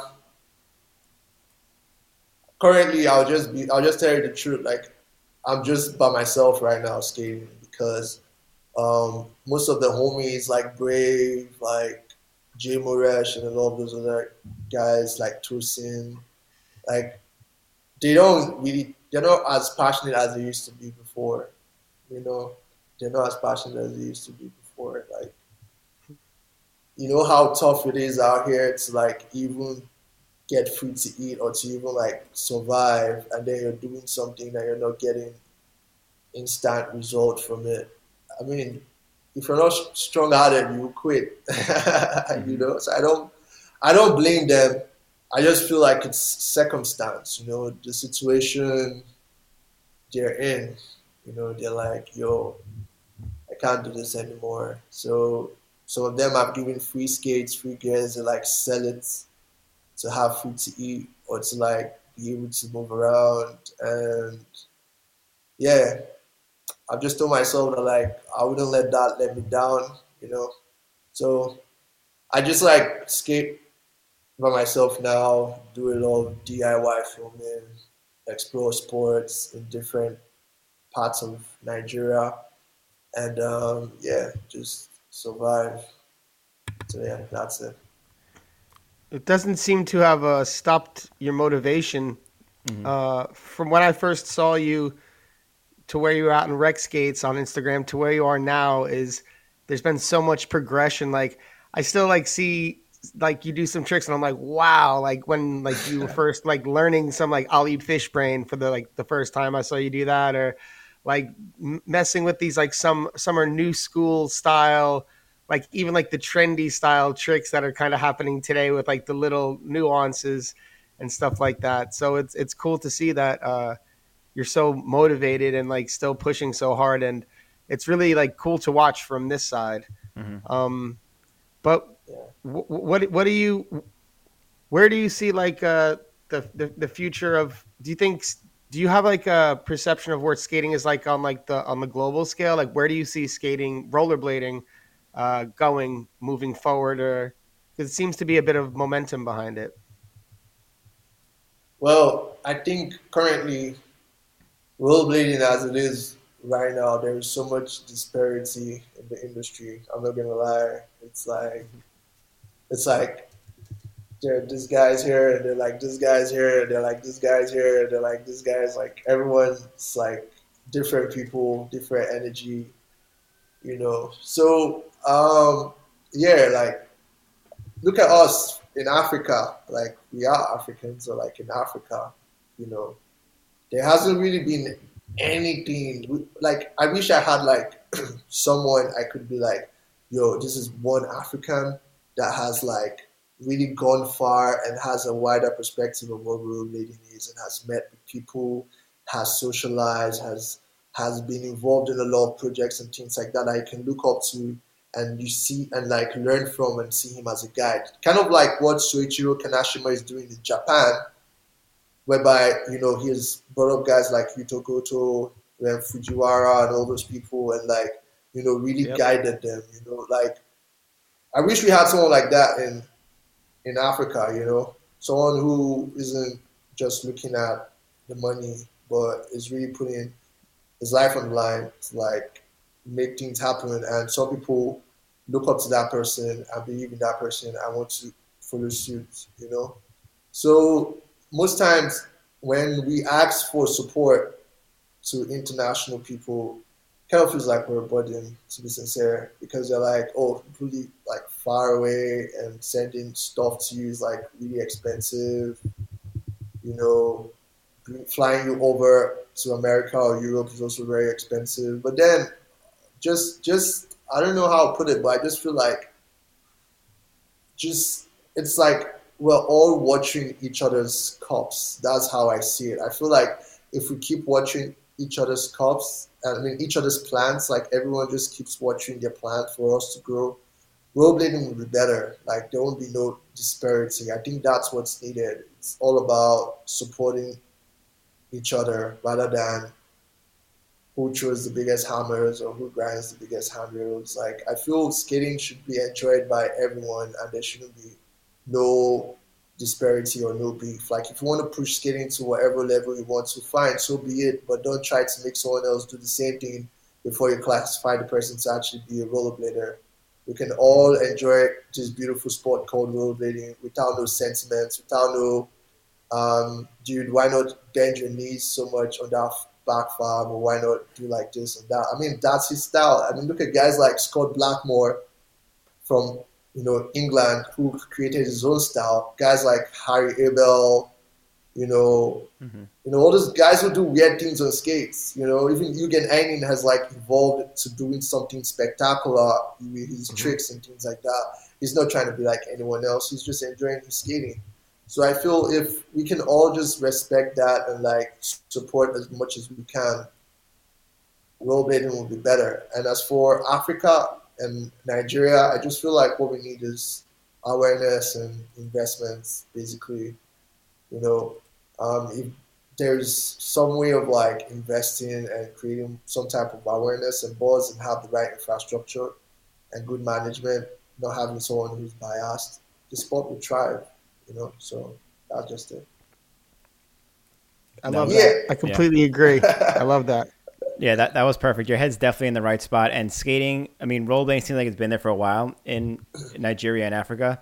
Um, but aggressive skating seems relatively new. So there's still so much room to grow there. If you look at aggressive skating in the States, how it kind of like grew and changed and fluctuated so much over the years, like Nigeria, aggressive skating in Nigeria and Africa still has so much room to grow. And it's still so new that people will recognize it. And, you know, with all this love and community that we have right here, now we have it to start it and back it up with. So I feel like it's prepared to blow up more in, in Nigeria and Africa. And I hope that definitely does happen.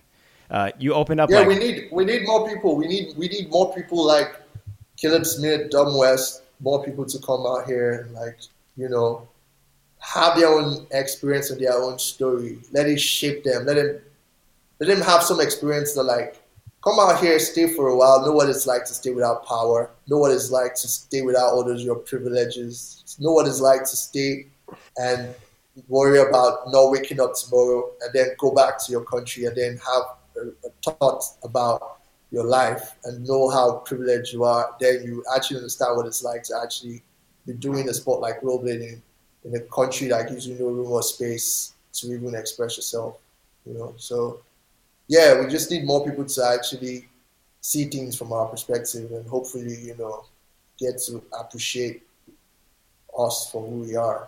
No hard feelings. So yeah. Yeah, a lot of people have, I mean, not a lot of people, but a few people have visited you guys in, in Lagos, and hopefully more people do show up in the future. Are you able to travel more? Like, if you wanted to go to Winter Clash, are you able to do that? Are you able to see more of the world in skating? Well, due to the pandemic, no, and um, lack of funding, I'm not able to travel. But if the opportunity comes, why not? Why not? Why not go? I'm down. I really want to, like, meet up with the with the London homies, you know, and uh, also meet up with the with the homies in, in New York too. Like Austin Powers, the New York scene is super cool. Like, it's so cool. You gotta come out, New York City. Yeah, you know, and like you guys have like really cool, creative people out there, like Christian Delfino, the photographer, you know, and lots of really cool people like J P, you know, and mm-hmm. and you know, it's just so amazing seeing how guys like you, um, you, Billy, have like really grown over the years and like touched various people in positive ways, you know, with with um, sharing and giving. So I think that's what it's supposed to be, like networking. I feel like rollerblading makes all of us brothers and family. So with our own little family, we can all just come together and just support one another and, you know, mm-hmm. keep going. Uh, ho- hopefully the, the, the pandemic stuff starts to to die down eventually. I think it's looking like that yeah. might start happening, which is good news. And uh, man, I would love to see you out in New York. That you would got, be so be great. Like the, ener- the energy of like you at like, you know, a big New York event, like, you know, Bashi Pope Skate Off would be super cool, or, or something like that, man. Uh, yeah, that's cool. That's got it. We got to figure out a way to make that happen. So we'll, fi- we'll figure that out. That's cool. I'm Austin. Yeah. Go ahead. I know you had a few, nah, a few questions. That's I, a I was going to say, uh, that'd be funny. I could picture Dan being one of the rare people who come to New York to skate and like, oh, this is easy. Like nobody said, nobody else says that who comes to New York to skate. Like everyone kind of struggles. They're not used to skating around from spot to spot. The streets are a little rough. They're rugged. But that sounds like a cakewalk for you if you came to New York. Yeah. Like, oh, this is easy. You would just kill everything. Makes sense. I would definitely love to see that. Um, but so you mentioned before that you're pretty much most of the scene in Lagos, like a lot of people kind of like started falling off or go in and out of phases.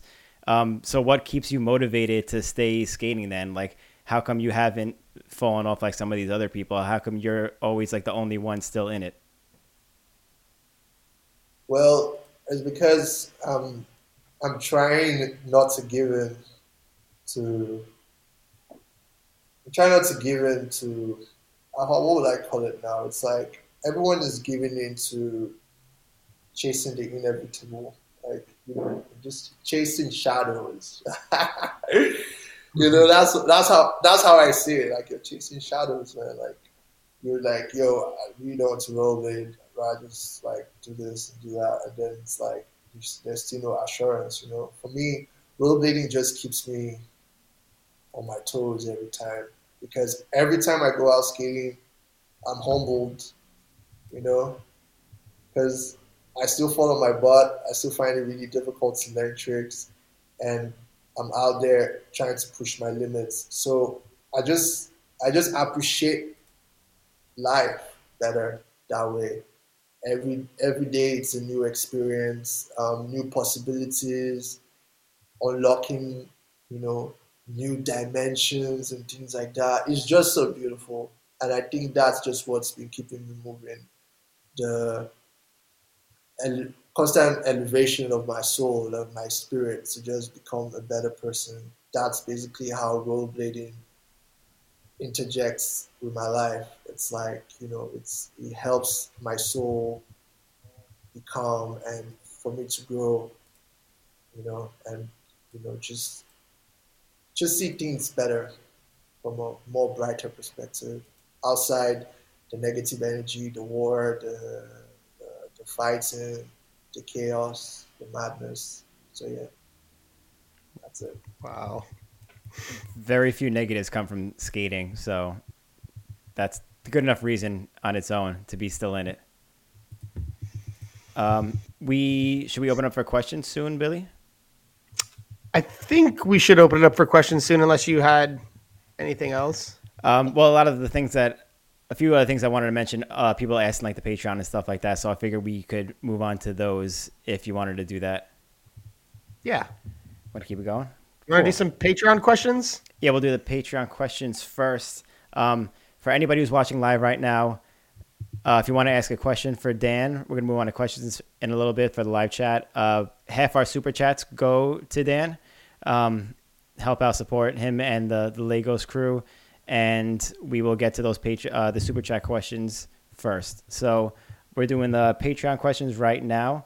Um, first one is from Dan Bond, who asks... Uh, well, he says, I'm really interested to know how they source parts. I imagine importing is expensive and possibly unreliable. Are there suppliers or distributors in Nigeria?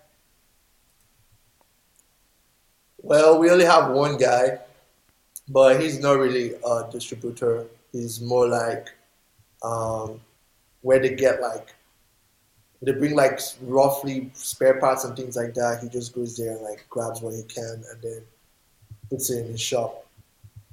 So you don't really get a chance to get like the latest model of a skate or brand. So you might just be getting like Rusies from nineteen ninety-nine or Salomon from the nineties or something like that. So if not that, then I just try on good homies sending me their wheels or their bearings. And yeah, that's just how it's been going. And what is, uh, I mean, I'm sure like import fees and taxes are probably the main reason, but is that like the, the main reason why it's hard to get skates in Nigeria? One of the biggest reasons why we can't get the skates is not just the import, because people shipping things that are even more complex and complicated than blades. People still ship them into Nigeria and still sell them. So I don't really think it's the cost of beauty. I think it's just the need for it. Like if there's a market for it, like people are in need of these things and people want these things, trust me, like a lot of people go into skate distribution. You just see it everywhere, like rollerblade shops pretty much. Mm. Like if we're having annual skating events and like we're having big sponsorships from big brands and things like that, and it's becoming a thing. Almost everybody will want to go into skate business because then they'll be like, oh, it's creative. People are doing it. Let's It's that important. So yeah, it's just awareness. Mm.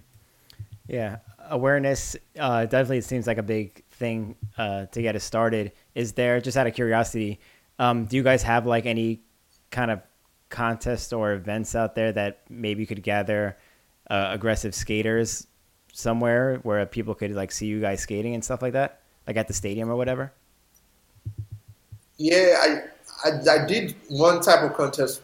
One time, I mean, I, I think I've done like two contests pretty much. The first one I did when I, I came back from Johannesburg from our convention. It's called Christian Skaters Africa. And they gathered like different extreme sports, like skateboarding and rollerbladers from different parts of Africa, and brought all of us in one place, and they were preaching the word of God about Jesus and telling us how we should be disciples and go somewhere and preach the word of God, and at the same time use extreme sports as a way to also get people out of negative stuff.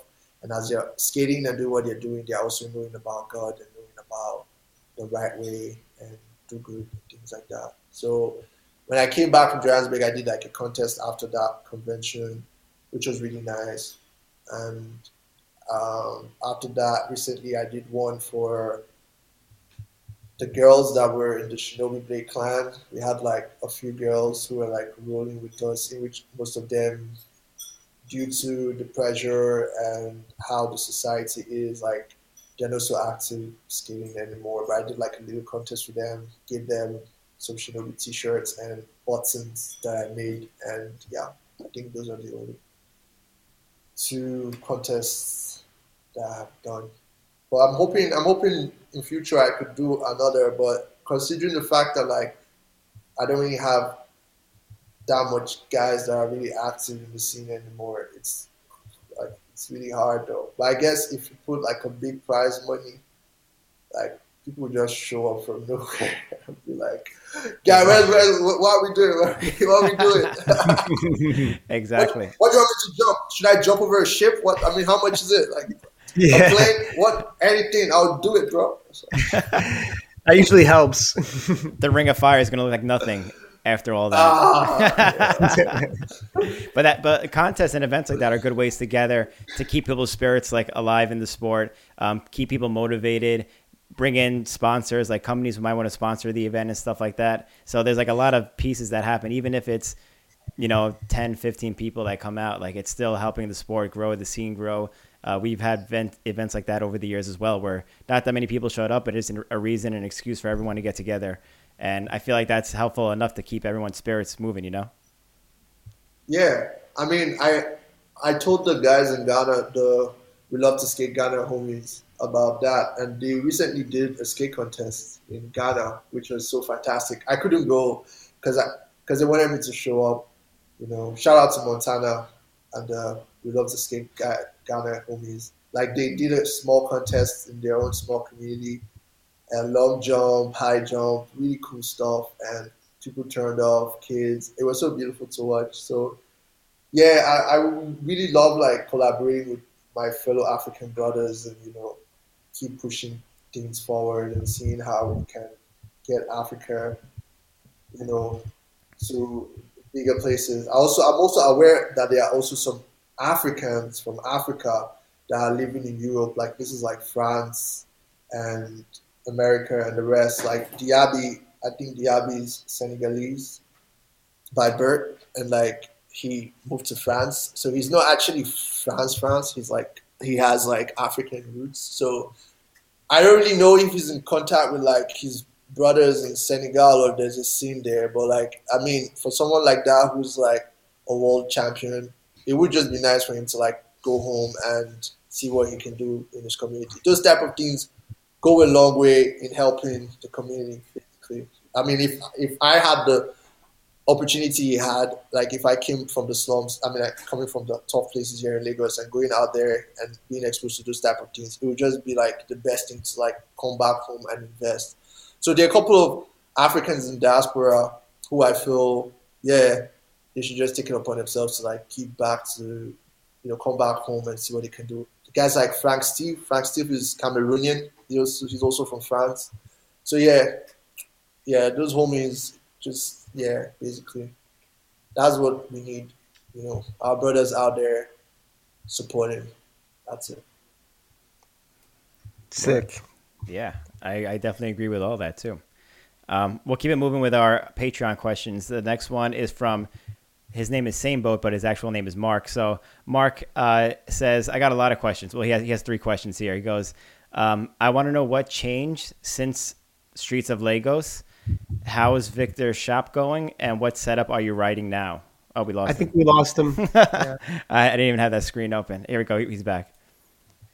I think so. Uh, here we go. We had a good streak there going. um, but now that we have you back, let me read, uh, reread the question from Mark on Patreon, who asked, uh, he wanted to know what changed since the Streets of Lagos. How is Victor's shop going, and what setup are you riding now? Okay, for Victor, I'm not gonna badmouth anybody. I just I love being myself. Yeah, he's a nice guy, but he's a businessman. So I was we were supposed to like work together and you know, you know maybe support, like have a collab type of thing whereby we'll be under his small shop as like riders for his shop, so he can give us like bearings, wheels, whatever we need to like drive, and we would promote his shop. The idea was chipped in, you know, I told him the idea. Beefree also told him too, but I guess he's, he really doesn't understand. So yeah, that's where it is with Victor. As for my setup, I'm currently riding the Danny Bear nine oh nine and O I C's frame. So yeah. Nice. And so, yeah. also, um, has anything changed since Streets of Lagos? Well, yeah, the only thing that has changed is the fact that like um, my parents basically are really more supporting now than they were before. They're like, okay, we really respect what you're doing, and we've seen how far you've come, and we give you our blessings and we support you. My parents are really supportive, and um, I'm like, I have have like more faith in myself doing what I'm doing, you know, and I have a more wider understanding of how the rollerblading industry is compared to before, you know, and Um, yeah, the fact that like most of my homies aren't really actively skating, because as of Streets of Lagos, there were like lots of homies who were like down to the aggressive rollerblading, but now they're not doing aggressive rollerblading no more. They're now doing um, freestyle skating or, you know, publicity skating, and we don't kick it as much as we do. Um, I'm just like skating more by myself. I think that's just, just the only challenges at the moment, but yeah, that's it. Yeah, it's good to hear that uh it kind of changed your parents' perspective on skating too, and uh and yourself too, more motivating. It, it motivated us too. I, I was motivated from that piece as well, and yeah, you know, all the other side of the incredible. world. So Dom, yeah Dom definitely yeah it that. is it is it is I'm, trust me, like I can't speak for anyone, but it, it, you know That rec- the audio for the Streets of Lagos was recorded, I think it was recorded like uh, almost the last day Dom was going to leave Nigeria. Either the last or the second to the last day Dom was going to leave Nigeria. And in Nigeria, because of we don't have power supply, we use generators in Nigeria. We put like petrols and generators and started, and that's how you, you know, you source your own power yourself. So the, everyone's generator is on at night. Like everywhere's like, duh, duh, duh, duh, duh, duh, duh, like so much loud noises. And to record the audio was a big problem. Dom was like, he was like, damn, how are we going to do this now?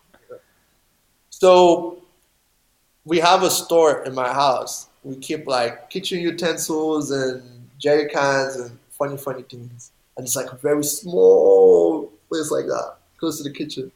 So Dom was like, okay, we'll do the recording in here. I was so uncomfortable, but like that was where we stayed to do the recording. It sounded legit. Like coming from a filmmaker perspective myself, it sounded really good. So you guys did a, a great job with that. And it's crazy to hear that yeah. you're, everyone uses a generator for power, like a petrol powered generator. So they all, I could picture that all day and night here. Da, da, da, da, da, da, da. Yo, That's it's crazy. really it's it's it's a big problem, and it also kills a lot of people here too. That's also one of the biggest challenges here in Nigeria: uh, carbon monoxide poisoning. Like, and the building, okay. the way buildings, the way buildings are structured here in Nigeria is like really terrible. It's like you build, someone builds this house like this, and there's another house like this, and the generator is like facing this house, so it's like the smoke is just like pumping into someone's room, and like while sleeping at night, like your whole family could just like die due to the carbon monoxide from uh, wow. So, wow. So it's that bad. It's that bad. That is gnarly. I wouldn't have expected that at all. Sheesh. Um, we have one more Patreon question. We're going to move on to the super chats for the live chat. But Rito Burig uh, asks, how do people react to rollerblading in Nigeria? So I'm guessing just like the locals. I was I, I was kind of curious about that too, because like when you skate Yo. down the street, do people do pe- are people like rooting you on? Like, yeah, that's awesome, that's sick. But you also said that people think that rollerblades have like a bad image. So like. Yeah, some people, some people are like, yeah, some people are like, yeah. get get down, get down, get down from, get down from that, get down from there. So you have both sides of it then. It's both, it's mixed. Yeah, yeah, yeah. It's, I think it's the same thing all over the world. Wait, what are you, what are you doing there? What are you doing there? Get down from yeah. there. It's like so hilarious. So that's pretty common then, I guess. Yeah, yeah, it is, it is, it is. It it's is. Universal. Sometimes you just, yeah, you just have to like, you know, maybe be nice with them. It's like, ah, you know, it's like, ah. Yeah. So, but like, you know, it's like, it's cool. It's cool. Yeah. Okay. Some like it, some don't. Yeah. Yeah. True. Yes. Mm-hmm. Okay. Well, let's, we're going to move on to the live super chats right now. Uh, first one from Them Skates with a very generous super chat. John Julio said, much love, Dan. No question, just showing some love over there. Um, F T S. Thank you, John. F T S. Uh, just said fam. I guess showing some more love. Pat. Pat is a real, real, real friend of mine. I love Pat so much. Shout out, Pat.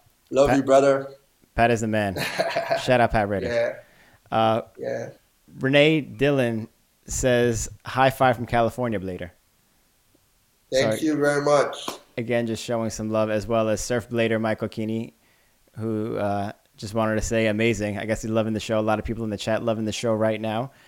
Uh, Cody Lampman, super chat. Thank you so much. Says, thank you for Cody! the endless inspiration. Cody. Cody Cody is Cody is the is the real monk, man. He's the real monk, the real Zen monk. he like he like he like ghosts he like ghosts and come back and is like ashes. He like ghosts and come back is like phantom. Cody, what's gonna be next, man? I gotta be like, what's what's next? Cody's a silent so killer. Cool. He just comes out like once a year, once yeah. every other year with like a random Yo, fire like, edit. Yo, killer. he's he's he's really cool. He's really cool. Uh, super chat from Tree Tree Rudolph, who says, God, I appreciate Dan's passion and resourcefulness. So, yo, he's awesome, man. He's he's like the most flexible guy in, in the industry. Try yeah. Charolo. Yeah. Oh yeah, he's definitely. Awesome. Yes. He's Gumby. He's the real life Gumby. Uh, G V Games says, uh, just a little something. Keep skating, man. Just a little motivation right there. Thank you. Drunk Beats super chat says, killing it, Dan. Um, this might Thank be our you. first actual super chat question. Uh, Chalk in this says, top three skaters. My top three skaters? Oh, okay, okay. Yeah, your top three skaters. Your it's, favorite three skaters. Yo, it's, it's that's the hardest question ever, man. I, so hard. I, I really yeah. can't. It's, it's hard. It's like, yo, you, why are you putting me in a tight spot, brother? Why? Why? I have, I have, how would I put it now? I have so many ins- inspirations, so many, so many, so many inspirations. So I think I would start with the with the people that actually, you know, helped me on the path. So one's got to be Philip Moore, for sure. Um, two's got to be Beefree. And the third one. Now, this is going to be really hard now to pick a third one. Oh, okay. The third one is everyone who supports me. Yeah, I'll just keep it that way. Yeah, that's perfect. yes, yes. Very cool. So, yes. That's a great yeah, answer. Yeah. Awesome. Yeah. yeah. Uh, we have another super chat question from E S G Visuals, who says, "What up? E S G What up, Dan? Loving the podcast and stories. Has there been any proper photo documentation out in Lagos?" No, we need that. No, no, no, no. We need we need proper documentation because if that doc, proper photo doc, docu-series is done and you send it to like a lot of these um, um, embassies, you could like, they could like be down to even want to support that, you know, like it's never been done. And with those type of things, like, I didn't even think that's how much creative in Nigeria is, like, Nigeria survived. Like, they tried to get some of all these international embassies uh, and, like, do some of all this creative stuff and see, you know, how the, the embassies can, like, support them. And, and, like, take, for example, I'm hoping to do a festival soon because we are currently out. Well, it's pretty unfinished, though, but I'm hoping to finish it. I was working on a video part Uh, titled Diamond in the Rough, uh, which is a photo of, of the last one I did and put on YouTube called Iso Celeste.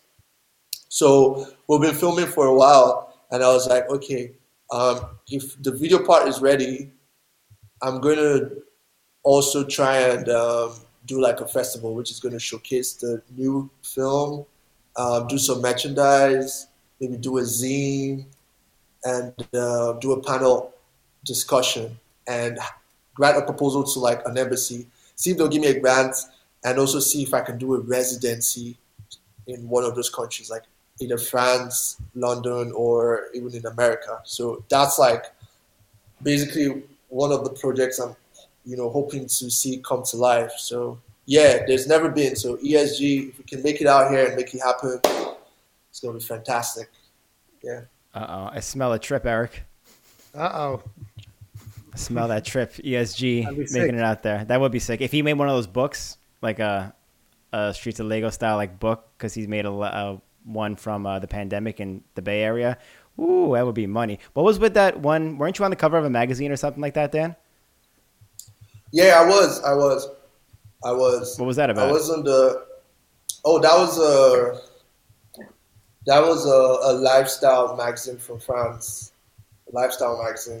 They were they were going to different parts, different countries in the world and like documenting dynamic and beautiful things there. So they came out to Nigeria and they found me and, you know, did a small documentary photo doctor stuff. And luckily they were like, this is the most amazing thing we've seen in Nigeria, and like they set out, they just wanted me to grace their cover. So that was it.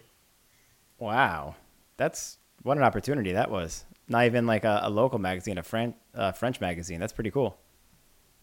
Yeah, it was really it was really big. It was really really big because like um, one of the I don't know if Hugh Laurent is watching this, but if he is, Hugh Laurent is like an amazing dude. He he told me he used to send photos to Daily Bread back in the day, and he has met John Julio and has met a couple of rollerbladers. He's like a photographer. He's based in France.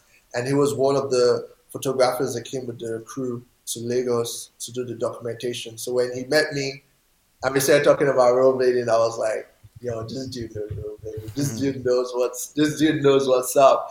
And I think he was also one of the, the person that probably maybe facilitated me appearing on the cover, you know, because I guess he was inspired and moved with what he was seeing. So yeah, shout out to him. Hell yeah. Uh, we have more super chats still coming in. Like we said before, we split our super chats with our guests. So if anyone has any more questions or anything, let us know. You're watching live. Also hit that like button and subscribe to the channel while you're at it. Ding. Um, we have another super chat from Chalkness who says, Nelson asks, how can we get more skate parks in Ghana? Ah, Well, I, I feel he, he, he should just, like, be really close friends with the Soft Ghana homies. Yeah, dude, like, um, irrespective of the fact that, like, this, the skateboarders are always the ones building and creating and erecting structures. Yeah, the skateboarders are mostly always doing that. It's nothing wrong in us all coming together and putting our heads down to do something creative. So I feel you should just, like, yeah, roll with the Sub Ghana homies because they have um, created, um, they have like the first skate park in West Africa now. They've made the first skate park in West Africa. So it's basically just community development, community development, coming together and community funding. That can happen. Um, currently, in Nigeria, the skateboard um, slash fashion company in Nigeria called Waffles and Cream are currently working on a skate park development here in Lagos. Um, and if it happens, it's also going to be a big thing for us here in Nigeria, because um, it's going to be like the first skate park that will be open for people to have proper access to. Anyways, there's also a skate park in Nigeria, but that it's it's more of a private skate park. You can't even go there because it's only meant for foreign expatriates that work for a construction company based in Germany called Julius Berger. So there are experts, there are workers who travel from Germany to Nigeria to come and work with their family. They just created like a, an estate for them, so it won't be like they're missing home. So they have like a skate park and games and things like that, but they don't let anyone from outside come in. So oh yeah. man, it's fucked up. It's been it's been there for over thirty years. Oh damn! thirty, thirty whole years, man, and like it's locked to the outsiders. I I luckily got in recently. I luckily got in once, and they reported me to the security people. How long did that session last? Oh, I, I, I got like at least four or five hours. Oh, I yeah. got a long wow. time. That's a big session. That's pretty good. Yeah, yeah. yeah. The, the the guy who let me in was uh he's he's an instructor, a skateboard instructor. You know, he's teaching some white kids how to skateboard. So he's the only one who's let in with a permit. So um and it's up north. I stay in Lagos in the west, but the skate park is up north in Abuja. Abuja is in the north. So had to, um, my girlfriend does a music festival here in, in the north, in Abuja. And I just saw it as an opportunity to like go out for the music festival and support her. And at the same time, also check out the skate park, the hidden skate park. So I hit the skateboard instructor up and I tell him, and he's like, oh, there's so much trouble with it, there's so much this, there's so much that. And I pleaded with him and I asked him, and he decided to give it a shot. Luckily, they didn't disturb him. I got in, but with what with the tricks I was doing, I think they probably got intimidated or something, or felt like this guy's a threat. Hmm. Don't let him in. so yeah, so yeah, so yeah, that's that's just it. So yeah, um, yeah. To answer Nelson's questions, just collaborate with the skateboard community, with the homies, just be part of the community, and yeah, well, just all just put heads together and make things happen. I think that's how it's going to work. No hates, just love, basically. Cool. Everyone's got to help each other to get a skate park going. Our last super chat for now, at least, from Bobby White, who asks, what's next for the Shinobi Blade Clan? Oh, like I said, we're working on a on a new video part called Diamond in the Rough, which is yet to be released. And most of the homies, the original Shinobi Blade Clan homies, don't skate anymore. Like Brave doesn't skate anymore. Jay Moresh doesn't skate anymore. Tosin also. So it's just me at the moment. I'm the only Shinobi Blade Clan member who is still standing. Hopefully, oh. Yeah, there's a guy called Jiga Emmanuel who um, he basically also started his aggressive rollerblading journey in Nigeria. Oh shit, I should have mentioned Jiga since. Okay, yeah. So there's a there's a guy in Nigeria called Jiga Emmanuel, and he started his aggressive rollerblading journey meeting some guy who was taught by some guy that I taught, and he's been practicing by himself, and he stays in a different area far from where I stay, and we meet up um, once in a while to do projects together. So I've been filming his part for the Diamond in the Rough project, but because he goes to university, um, we're not always together all the time. But I think yeah, it's basically just me and him that are active members in the Shinobi Blade Clan currently. If you check the Shinobi Blade Clan page, Jiga Mano was the one who wore the ski mask and did the Philip sixty-six on the slab stuff there. So, yeah. Yeah. You're holding it down, Dan. You're holding it down over there. Yeah. um, cool. Everyone, thank you for your super chats. And Dan, again, thank you for taking the time to talk with us and share everything. And it's been such a illuminating episode so far, and just, yeah, really cool. So um, I'm going to take some of the questions from the live chat.